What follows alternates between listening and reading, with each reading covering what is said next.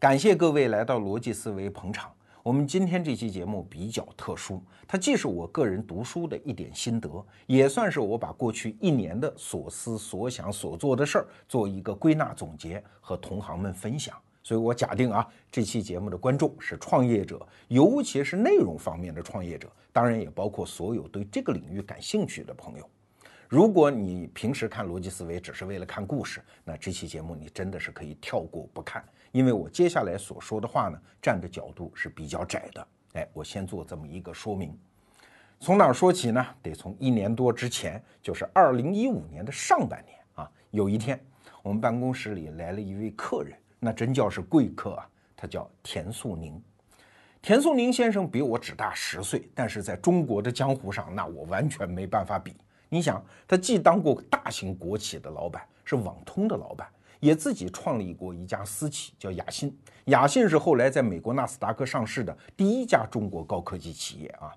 后来他还创立了宽带资本，他还是中国最早的大数据和云计算的布道人。所以啊，如果将来中国互联网要写一本历史的话，田素宁是一定会提到的。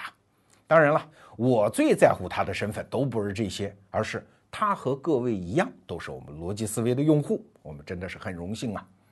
那田先生看过我们的节目之后呢，就说：“哎，这胖子到底他们公司在干什么？我得去看看去。”所以那天他来访其实没有特定目的啊，只是为了大家聊一聊。哎，我们就聊了很多我们公司当时正在做的事儿。哎，到最后，田苏宁先生给了我们两个建议，这两个建议可以说直接的影响了这一年多我们做的所有的事情。那第一个建议呢，他就说：“哎，你们现在干的事儿太多太杂。”能不能稍微收一收，干一件最重要的事儿啊？哎，我说个背景啊，那个时候我们正痴迷于做各种各样的电商的探索啊，比如说我们卖过月饼，甚至卖过大米，当然最重要的是卖书啊。田松林先生说，卖书可以继续啊，但是你们应该转型为一个新的方向，叫知识运营商。哎，我说知识这两个字儿我知道，运营商是个什么呢？恕我浅陋啊，请教你老人家。田素林说：“其实运营商很简单了，就是把所有复杂的事情交给自己来运营，然后给公众提供一个通用而且简单的服务，这就叫运营商啊。你比如说中移动、中联通，我们打移动电话嘛，只要到他那儿买个卡交费啊，然后你拿起来就打呀。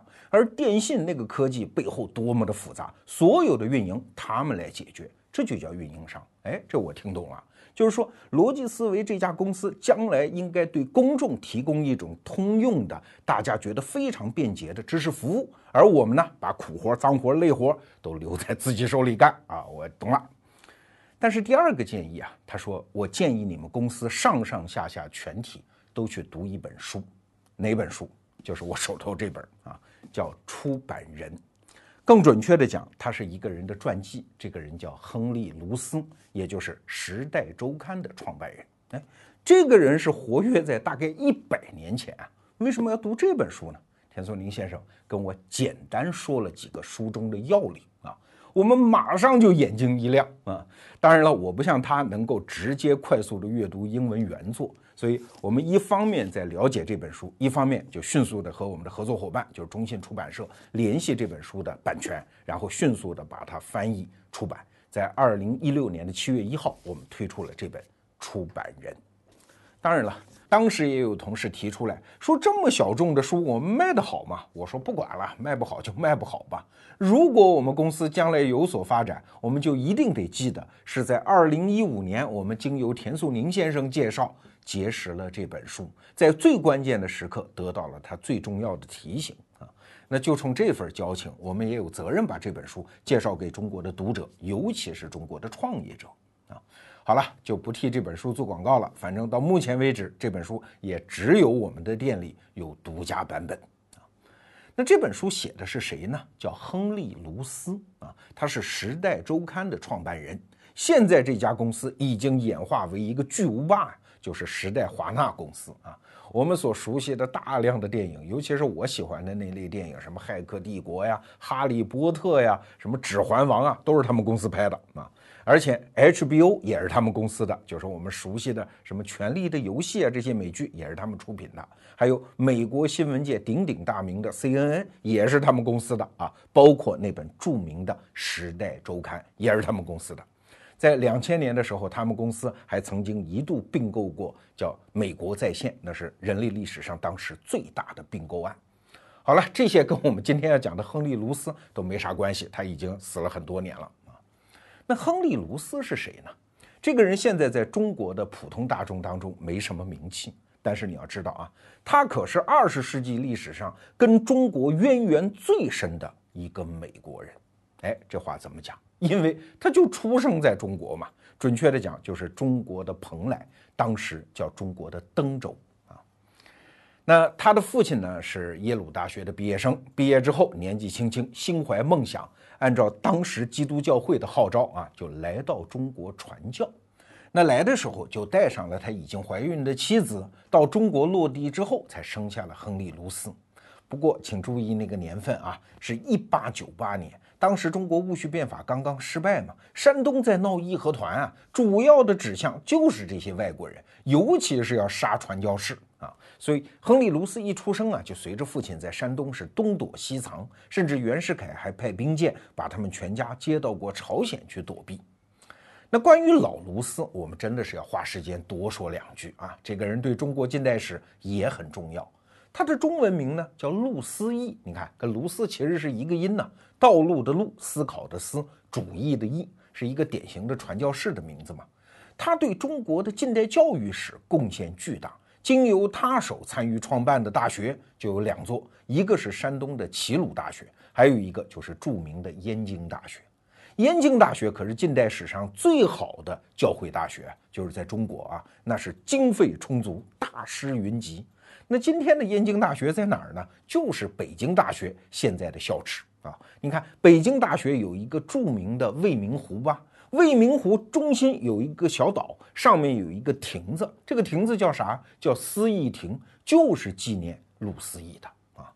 要知道，燕京大学当时创办校长叫司徒雷登，就是后来一九四九年担任美国驻华大使的那个人啊。那副校长呢，就是陆思义。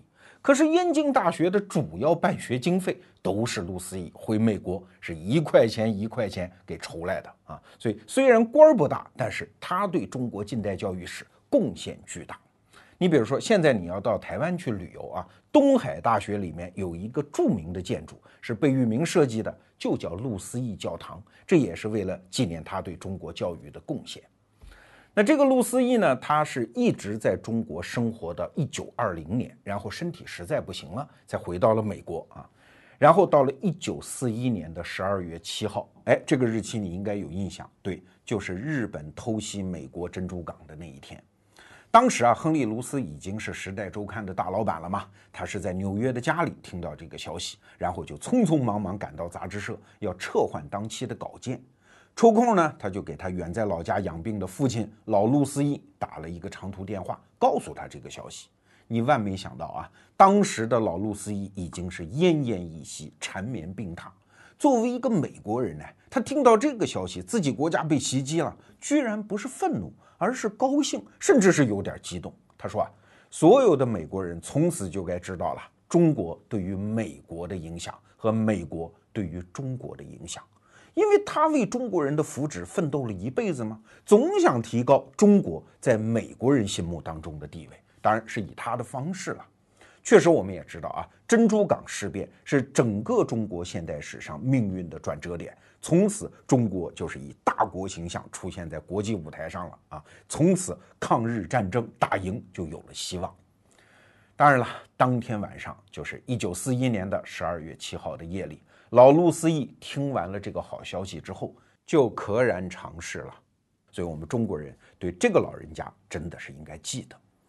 好，那我们回过头来再来说亨利·卢斯本人，他跟他爹是一样的，一辈子中国这个事儿是他心目当中的一件大事儿。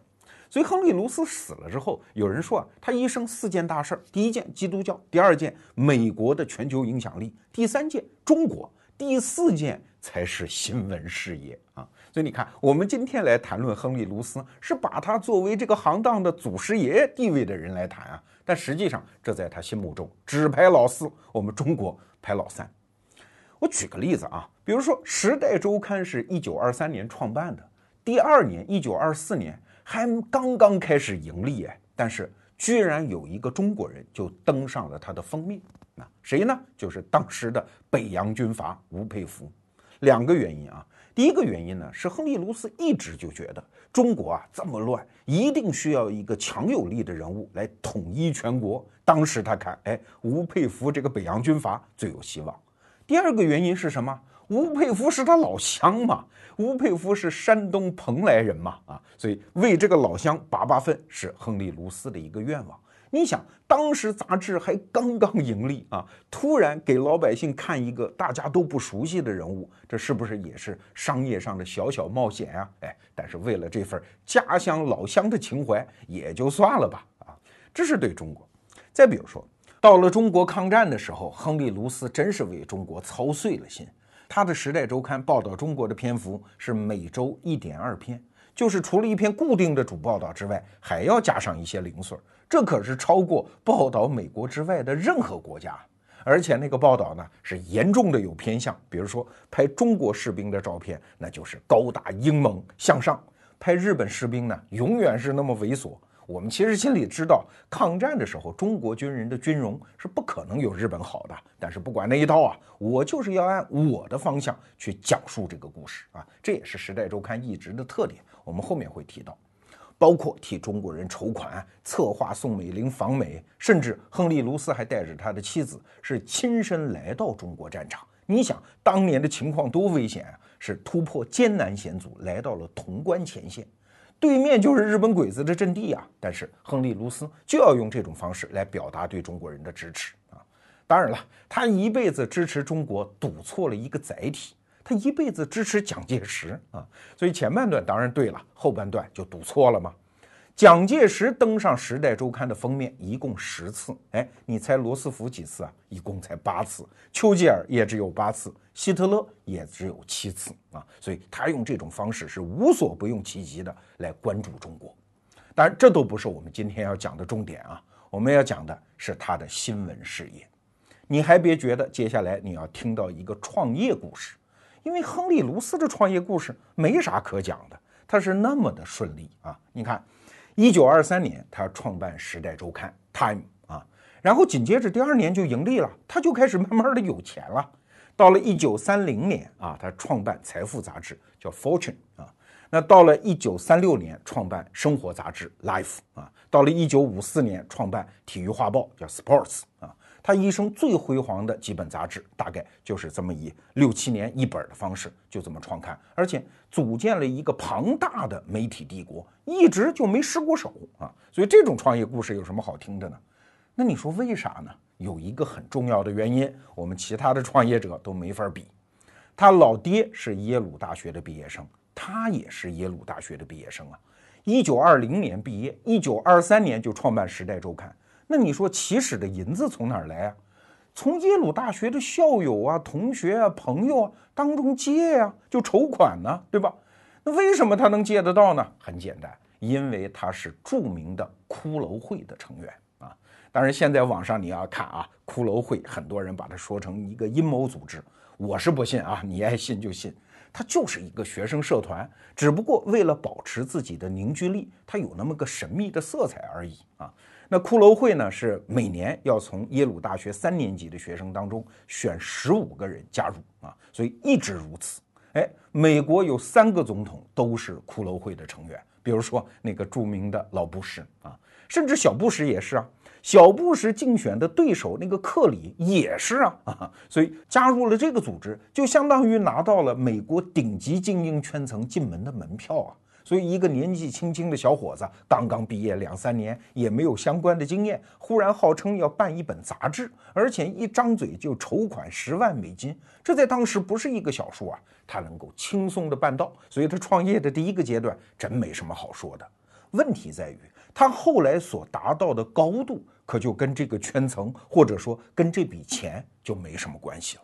他的高度有多高呢？哎，我们借用美国芝加哥大学校长赫金斯讲过的一句话啊，说亨利·卢斯办的杂志对美国人性格养成的影响，超过了整个美国教育制度的总和。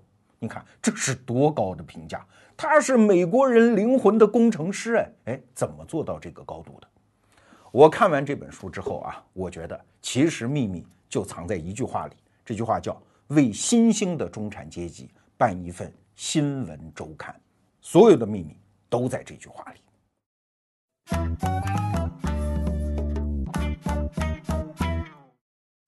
好，我们刚才说到，在《出版人》这本书里啊，我们读出了亨利·卢斯一生事业最关键的那句话，叫“为新兴的中产阶级去生产一本新闻周刊”。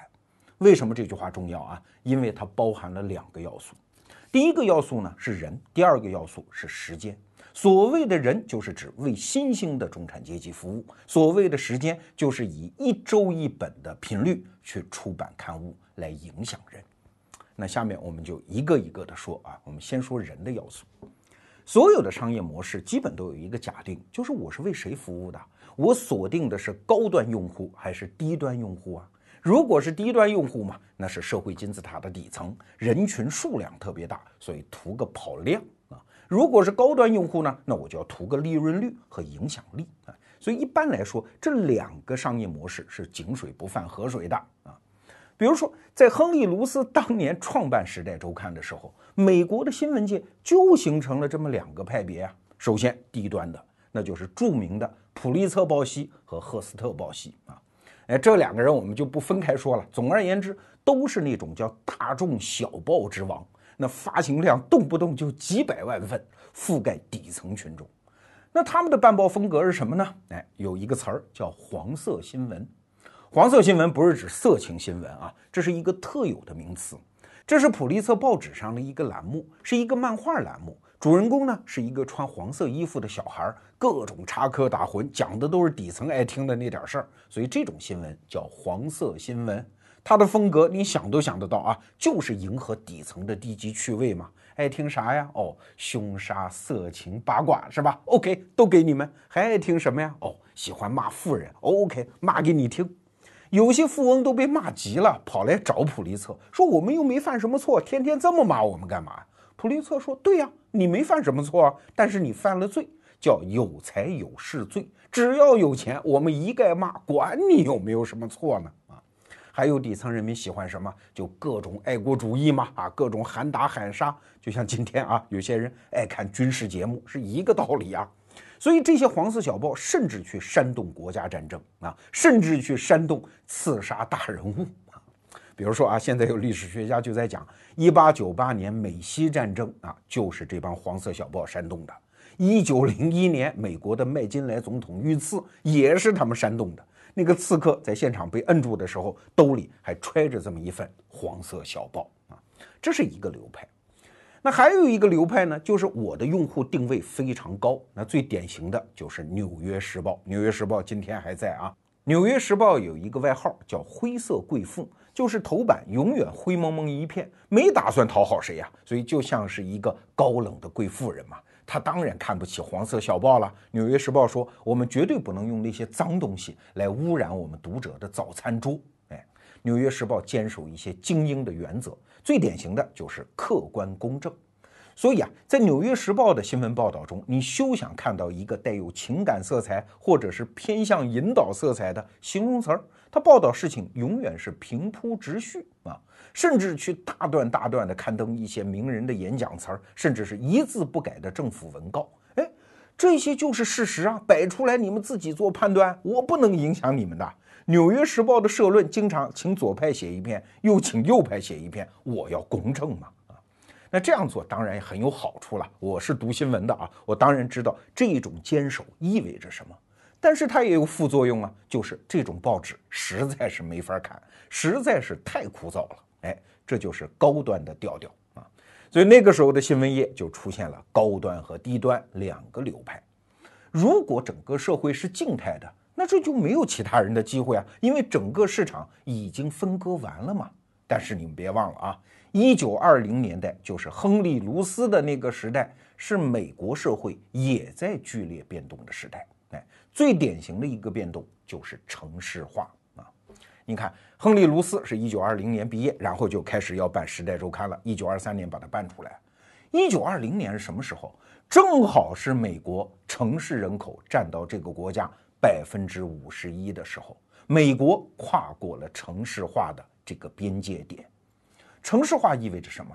它不仅意味着那些进城的人，哎，有了更丰富的生活、更好的基础设施，哎，更光明的前景。不是这些，每一个人的生活其实面对更为激烈的挑战啊。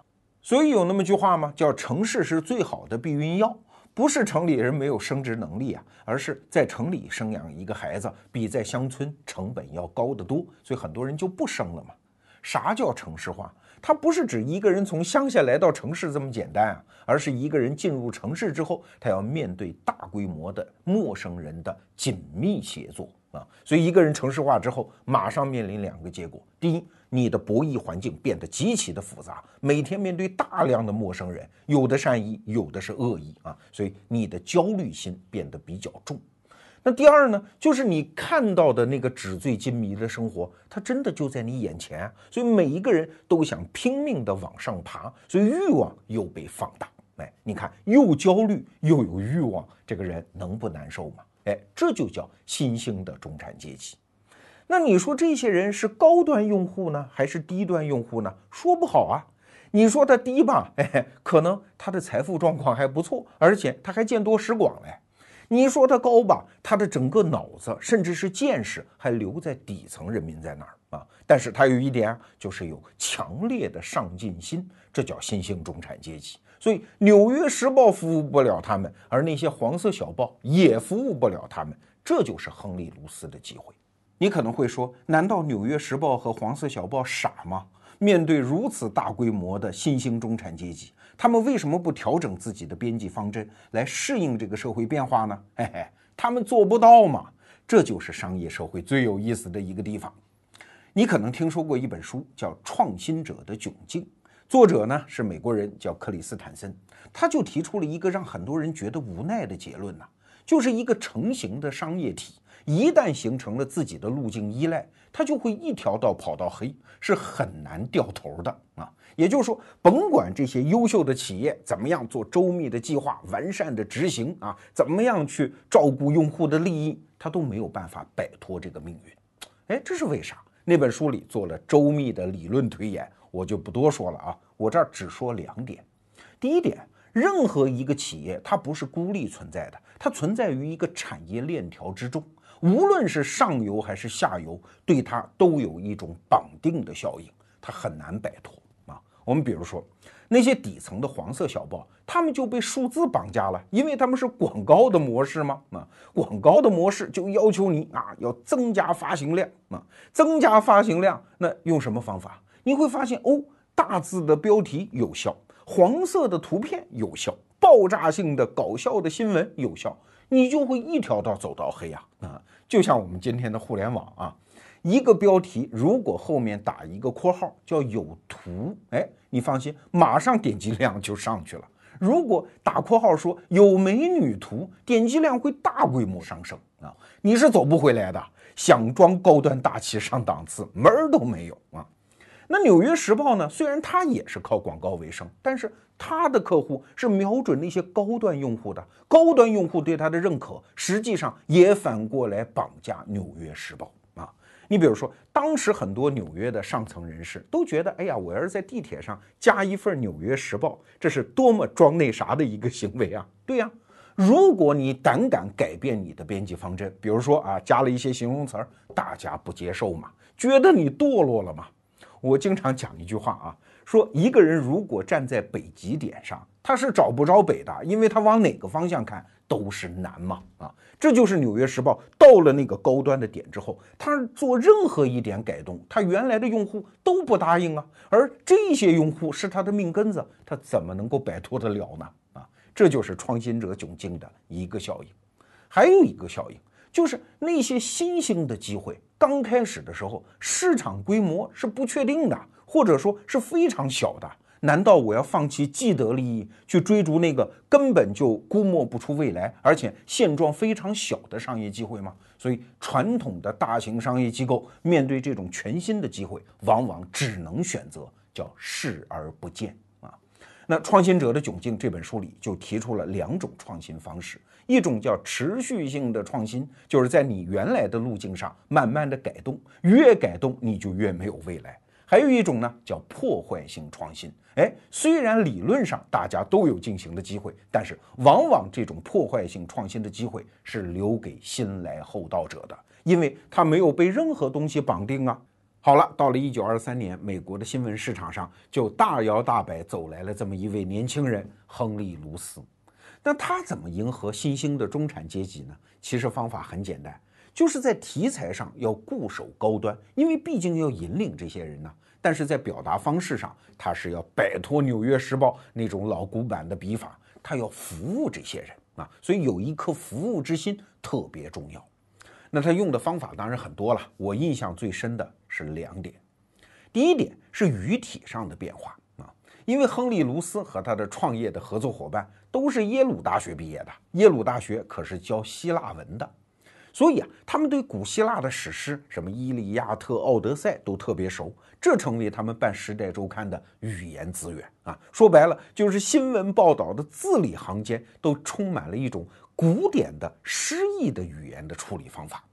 举个例子啊，两个政客见面，你本来报道就可以了吗？哎，《时代周刊》不会，他会劈头来上一句：“锋利的舌头吐出了柔软的语言，于是善意自然呈现。”再比如说哪个州搞政策辩论啊，他劈头会来上一句：“有人希望冷，有人希望热”，然后再具体报道这件事儿啊。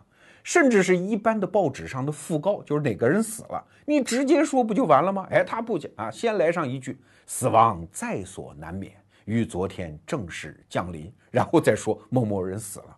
这在《纽约时报》看来，这怎么可以呀？啊，这简直！你可以想象一下啊，中国的《人民日报》突然有一天报道一个好消息，先来几句啊，又又切个闹，今天有个好消息，可能吗？老干部的心脏病会发的啊！《人民日报》报道什么也不会引用诗一样的语言，什么酒入豪肠，七分化作了月色啊，三分啊笑成了剑气，袖口一吐就是半个盛唐，你能相信这是《人民日报》吗？所以《纽约时报》绝对不会这么干啊！但是《时代周刊》就把这种方法用到了底呀，字里行间都充斥着这种味道。但凡是一个词儿，前面都要尽量加上形容词儿或者是副词。比如说形容人吧，那就是万恶的希特勒，或者是慈祥而坚定的美国总统罗斯福。形容一个动作也是啊，走就会变成阔步走，看就会变成盯着看，笑就会变成得意的笑。那这种修辞方法用上去之后，《时代周刊》的报道自然显得活色生香、喜闻乐见了。但是在精英报纸看来，这种行为很没底线的。你作为媒体是有公众责任的，你应该不偏不倚呀。你这种修辞用上去之后，你的公正性和客观性在哪儿呢？哎，你猜亨利·卢斯怎么回答？他说：“谁告诉你们我要办一家公正客观的媒体了？我就是要传达价值观。”我们前面讲啊，亨利·卢斯的精神世界里面占第一位的是基督教啊，他干什么都是在传教，或者说干什么他都会用传教的方法啊。再举个例子，日本二战投降的那一天，你可想而知《纽约时报》会怎么报道，那再高兴也得憋着嘛，只能说这个事实。而《时代周刊》的处理方法是把日本国旗直接放在封面上，上面咵打上一个大叉，表达那种强烈的情绪。在新闻史上，亨利·卢斯发明了一个词儿，叫群体新闻学。这个词儿听起来很好啊，就是说新闻事业嘛，不会单打独斗啊，我们要作为一个群体来战斗。但实际上的意思是对当时的新闻官来了一个大翻盘，就是记者是干嘛的？记者只是采写事实的，记者只是我编辑部编辑的一只手而已。最后报道怎么呈现，编辑做主。说白了，他自己作为总编辑，我来做主啊！你们采来的事实，配什么样的背景，给什么样的评论，推动什么样的偏向，全是我一人说了算。记者只是一个买菜的，大厨是我啊！那好，我们怎么评价亨利·卢斯的这套做法？事实上，从当时到后世都充满了争议。在出版人这本书的第一页就写了一个场景啊，一九六六年的时候，他老人家已经退休两年了，距离他去世还不到一年，当时身体已经不行了。他那天不知道哪根筋搭错了，平时一辈子也不接受采访，这一天突然接受了个电视采访。那坐下来之后呢，对面的主持人不是挖掘他的价值，不是说他的贡献，而是就对这个问题进行穷追猛打。你为什么不客观公正？你老实交代啊！弄得老头疲于应付。那我们怎么看这个问题啊？我的观点非常简单，这是必须的事情啊。我们抛除基督教价值观那一部分，我们就谈商业。如果你想抓住新兴的中产阶级，打破原来行业的这些所谓的伦理规则的底线，是一件必须要做的事儿。为什么？好，我们来假设一个新闻没有背景、没有偏向，只有客观事实，可不可以读啊？当然可以读。但是有一个条件，就是读者必须是精英，必须是有大量背景知识和坚定的价值观框架的精英。哎，一个事实，他知道怎么来解读它。这个时候你坚守这个底线就有用了吗？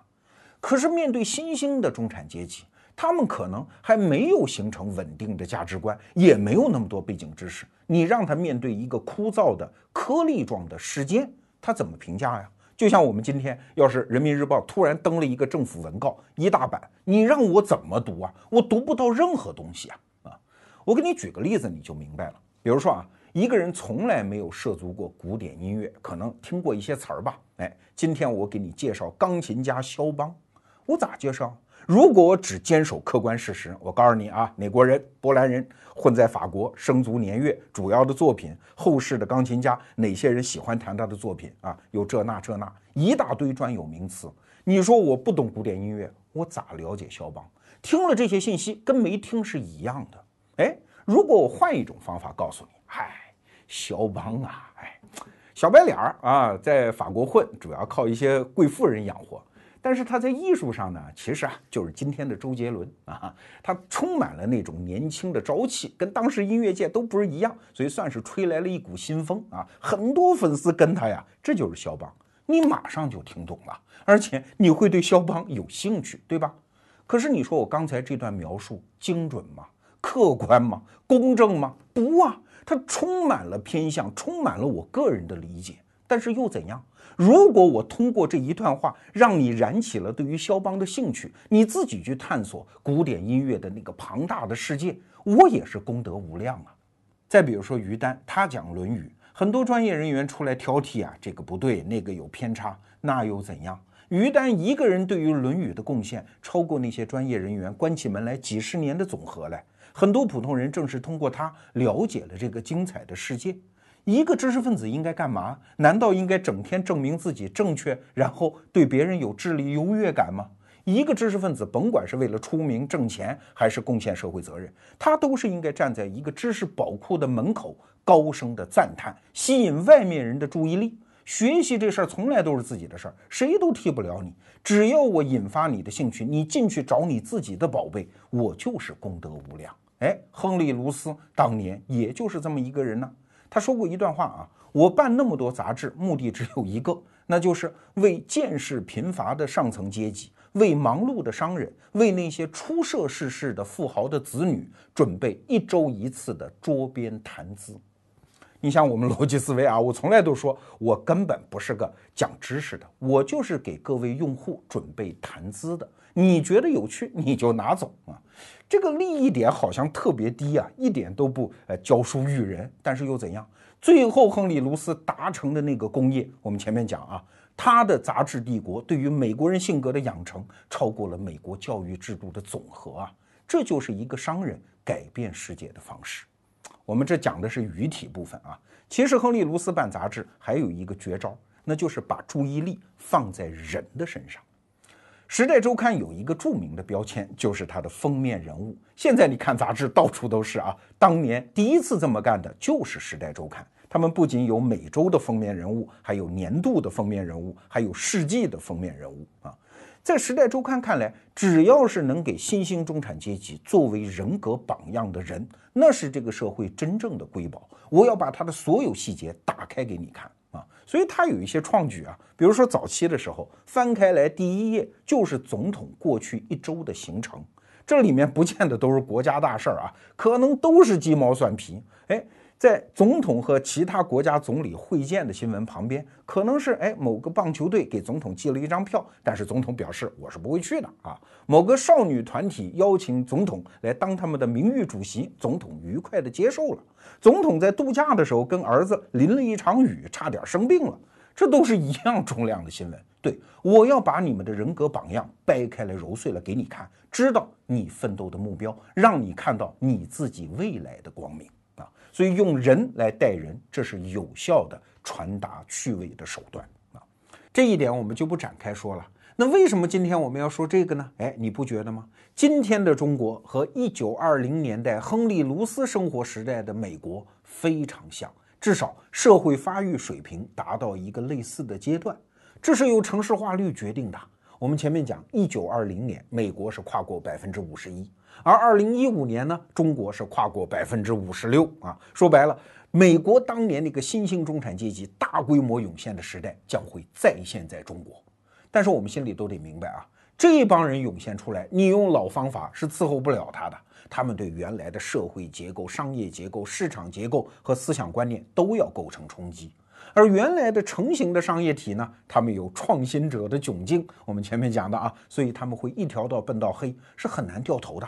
所以就留下一个巨大的中间地带，留给这一代的创业者。为什么说这几年是中国的创业黄金时代啊？除了互联网、人工智能这些技术因素之外，在中国的场景下，最重要的就是这个原因。那怎么伺候这帮新兴中产阶级呢？哎，将近一百年前，亨利·卢斯给我们做出了一个几乎完整的案例啊。说白了就是一句话：把那些有价值的东西提供给。新兴中产阶级，而且是以服务的心态提供给他。这句话很重要啊！我再说一遍，把那些有价值的东西以服务的心态提供给新兴中产阶级。你听着好像很简单吧？其实难比登天。为什么？因为要两面作战吗？首先，原来的精英阶层是很难理解你的服务姿态的，他们有一系列的清规戒律啊。如果按他们那套玩，那你就会失去现在。但是更重要的一点是呢，如果没有价值的坚守，那你会失去未来。因为新兴中产阶级啊，可能你给他看一张美女图片、大胸图片啊，跟他玩价格战，他会吃这一套。但是他调转身来，他就会看不起你这一套，所以你就会失去未来啊。所以为什么一些品牌现在拼命的打价格战，低端、低端、低端，后来玩不下去啊？就这个原因啊，因为他可能会买，但是买完了，他仍然看不起你。所以原来的打法，一个没有现在，一个没有未来，我们就要找到一条中间道路，这就是亨利·卢斯探索出来的道路。我再说一遍，一方面是坚守价值，一方面是以服务的心态传递价值。哎，一旦明白这个逻辑之后，我就听懂了去年田素宁先生给我的建议，要做中国新时代的知识运营商。所以从去年开始，我们就在筹备，今年年初推出了我们那个产品嘛，叫得到 App。逻辑思维的用户都知道，那得到 App 现在发展的还不错啊，这是手机上的一个应用啊，现在已经有将近三百万人在上面了，而且大量的都是付费用户。得到上面有很多订阅产品，当然是付费的啊，也不贵，一个产品一年还不到二百块钱。那这个产品的设计的思路，我们就是亦步亦趋的跟着亨利·卢斯当年的思路啊，就是把那些原来供在象牙塔里的知识。以大家喜闻乐见的方式，碎片化的、跨界化的方式给大家讲清楚嘛。随便举几个例子啊，比如说雪峰音乐会，就是把原来那些高高在上的古典音乐，找中国最著名的音乐评论家刘雪峰老师，每天给你讲上一段，你吃早饭的时候全家听一下，然后高高兴兴去上班就可以了。再比如说在投资啊、高科技领域，我们就找到了这么一位名嘴啊，当然他本身也是投资家。王玉泉老师来给大家每天说上一段，那儿正在发生什么？再比如说，万维刚老师啊，这我们多次讲过，他就是把西方世界最新出现的那些思想成果，用我们的用户最容易了解的方式，每天写一篇笔记，然后传递给大家，叫精英日课。哎，所有的思路都这样。所以很多外面的朋友在问我，你们得道上产品的设计思路是啥呢？哎，我说其实就是九个字啊。第一个叫走正道，这就是坚守价值嘛。第二个叫说人话，这就是用服务的姿态传递价值吗？哎，第三叫跟高人啊，这就是亨利·卢斯当年搞的那一套。当然了，这个市场特别大，绝对不是我们一家公司能做得了的。所以我经常劝一些内容创业者到这条跑道上来吧，大家当同路人啊。其实没有竞争，因为市场太大了嘛。只要你防止两个倾向，第一就是学那个精英的调调。动不动就哀叹，哎呀，浮躁喧嚣，人文精神沦丧，那是你没本事伺候这帮新的上进的人群呐！哎，你活该挣不着钱。还有一个倾向也得防止，就是过度的追逐数字，什么整天十万加呀，点击量啊，搞个搞笑的短视频啊，是点击量很高，但那不代表未来啊。我今天讲的这些逻辑，也不仅仅适用于内容创业者，其实行行业业都一样，都面对着类似的机会。我随便说一个啊，我干不了的机会，比如说，中国这么多新兴中产阶级，很多都买房了，很多墙上都挂着婚纱照，那不是这个阶级应该挂的东西啊！你能不能够把婚纱照取下来，换上一副哪怕是入门级的艺术品啊？不用高大上，就一千块钱入门的一张版画总可以吧？你掰掰指头算算啊，这是一个多大的市场规模？当然，你觉得这生意很好，但你面对着两头的竞争啊。一方面，淘宝上有的是几十块钱一幅的那种复制画，你怎么显得比它有价值？另外一方面，就是那个满口大词儿，张嘴就是苏富比呀、佳士得呀、博物馆呐、大师啊、流派啊、笔法，甭搭理他啊！你跟那些从来不懂画的人，让他们看到这个世界的美好，你告诉他为什么你应该买，它好在哪儿？这个东西将来会不会升值？你挂在家里会不会给你丢人，还是给你长脸？把这点说清楚，你放心，这是一个无比巨大的生意。那所有这些都不是什么创举，不到一百年前，亨利·卢斯早就把全套做给我们看过了。好，这期节目还剩一点时间，我们再来讲第二个要素，那就是时间。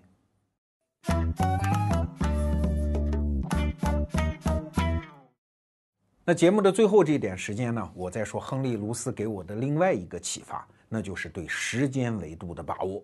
前面我们讲啊，亨利·卢斯一生的事业秘密都藏在一句话里，叫为新兴的中产阶级办一份新闻周刊。哎，请注意这个“周”，它就是时间维度。你说新闻周刊奇怪吗？现在到处都是。对呀，但是在当年那是一个巨大的创举。其实你想想，确实挺奇怪的。新闻嘛，那是易碎品，我们都渴望马上知道它，所以一般做新闻的都是日报。那个时代的杂志有啊，也有周刊，但是它都是做文摘，没谁敢碰新闻啊，谁会一周才会了解一次新闻呢？但为什么亨利·卢斯起手就要做新闻周刊呢？哎，这就得重新理解时间。我们觉得时间好像就是那种永恒的滴答滴答往前走的那个东西，其实错了，时间不是一个永恒的量，它是一个变量。当然，这是对人类文明的演进而说的。那时间怎么会变呢？哎，你想啊，农耕社会，大家日出而作，日落而息，时间不重要啊。我上午大概干什么，下午大概干什么就可以了。可是，一旦到了工业文明时期，其实，在早期的大航海时期啊，工业文明还没有出现。你还记得以前我们讲过一期节目吗？航海钟，如果没有精确的航海钟，大家是没有办法判定我在海上的经度位置的。所以时间变得精确，实际上是技术跃进的一个前提条件。那到工业社会之后，这就更明显的一个效应了。大家在一个工厂里聚集起来，人和人之间互相要协作的。我们在时间上要搞不对头，没法协作吗？所以什么打卡呀、按时上班呐等等，这都是工业社会之后的途径啊。所以十九世纪在英国的维多利亚时代。一个人什么叫上等人呢？如果你的社会地位开始往上走，有一个简单的标志，就你开始有怀表了嘛？啊，你需要掌握精确的时间，而且啊，进入工业时代之后，时间越来越成为人类文明内部的一件事儿，跟大自然的关系越来越小。你想啊，原来各个城镇之间啊，大家各自有自己的时间嘛，都是根据当地太阳运行的规律来调整自己的表。我也不知道外面的人跟我的时间有差距啊。但是，一旦有了铁路，这就串起来了。铁路只能用一张标准的时间表，不能再屈从你当地时间，那就乱了吗？所以这个时候就会出现什么格林尼治时间、美国东部时间、西部时间、北京时间啊，这是标准时间，本质上是人造时间啊，跟大自然已经没关系了，对吧？好了，那到了工业时代，就是我们刚才讲的城市化完成之后，出现了什么？就是大家协作开始有了内部的规律，哎，这个内部的规律我们以前讲过啊，是因为福特汽车开始创造了城市的中产阶级，他们是按照一周一次的节律来上班的，哎，五天工作日，然后休息两天，所以一周的周刊是怎么来的？是这么来的，人类文明的内部时间已经发生了变化，那些工人每一天忙得个要死，晚上回家洗个澡，赶紧就睡了，哪有功夫看报纸嘞？所以，为了因应新兴的中产阶级，周末给他们提供一次精神食粮，这在时间上是全新的节奏啊！这是城市化之后才出现的图景，所以亨利·卢斯才要办周刊，所以他发明了一个词儿叫慢新闻。那就是你们去追逐新闻的时效，把新闻的深度解读交给我呀，反正我也不强调什么公正客观，所以我用一周一次的频率来影响新兴中产阶级的价值观，这是最好的节奏，这就是新闻周刊能够崛起的原因啊。当然了，我们讲亨利·卢斯主要是为了讲现在，我们的时间观念在继续发生巨变，我们现在对时间的使用已经不是什么一周，也不是一天，甚至不是一小时了。我们现在使用的时间，极端情况下啊，已经是纳秒，什么意思啊？就是十亿分之一秒，什么概念呢？就是一纳秒的时间，光可以走三十厘米。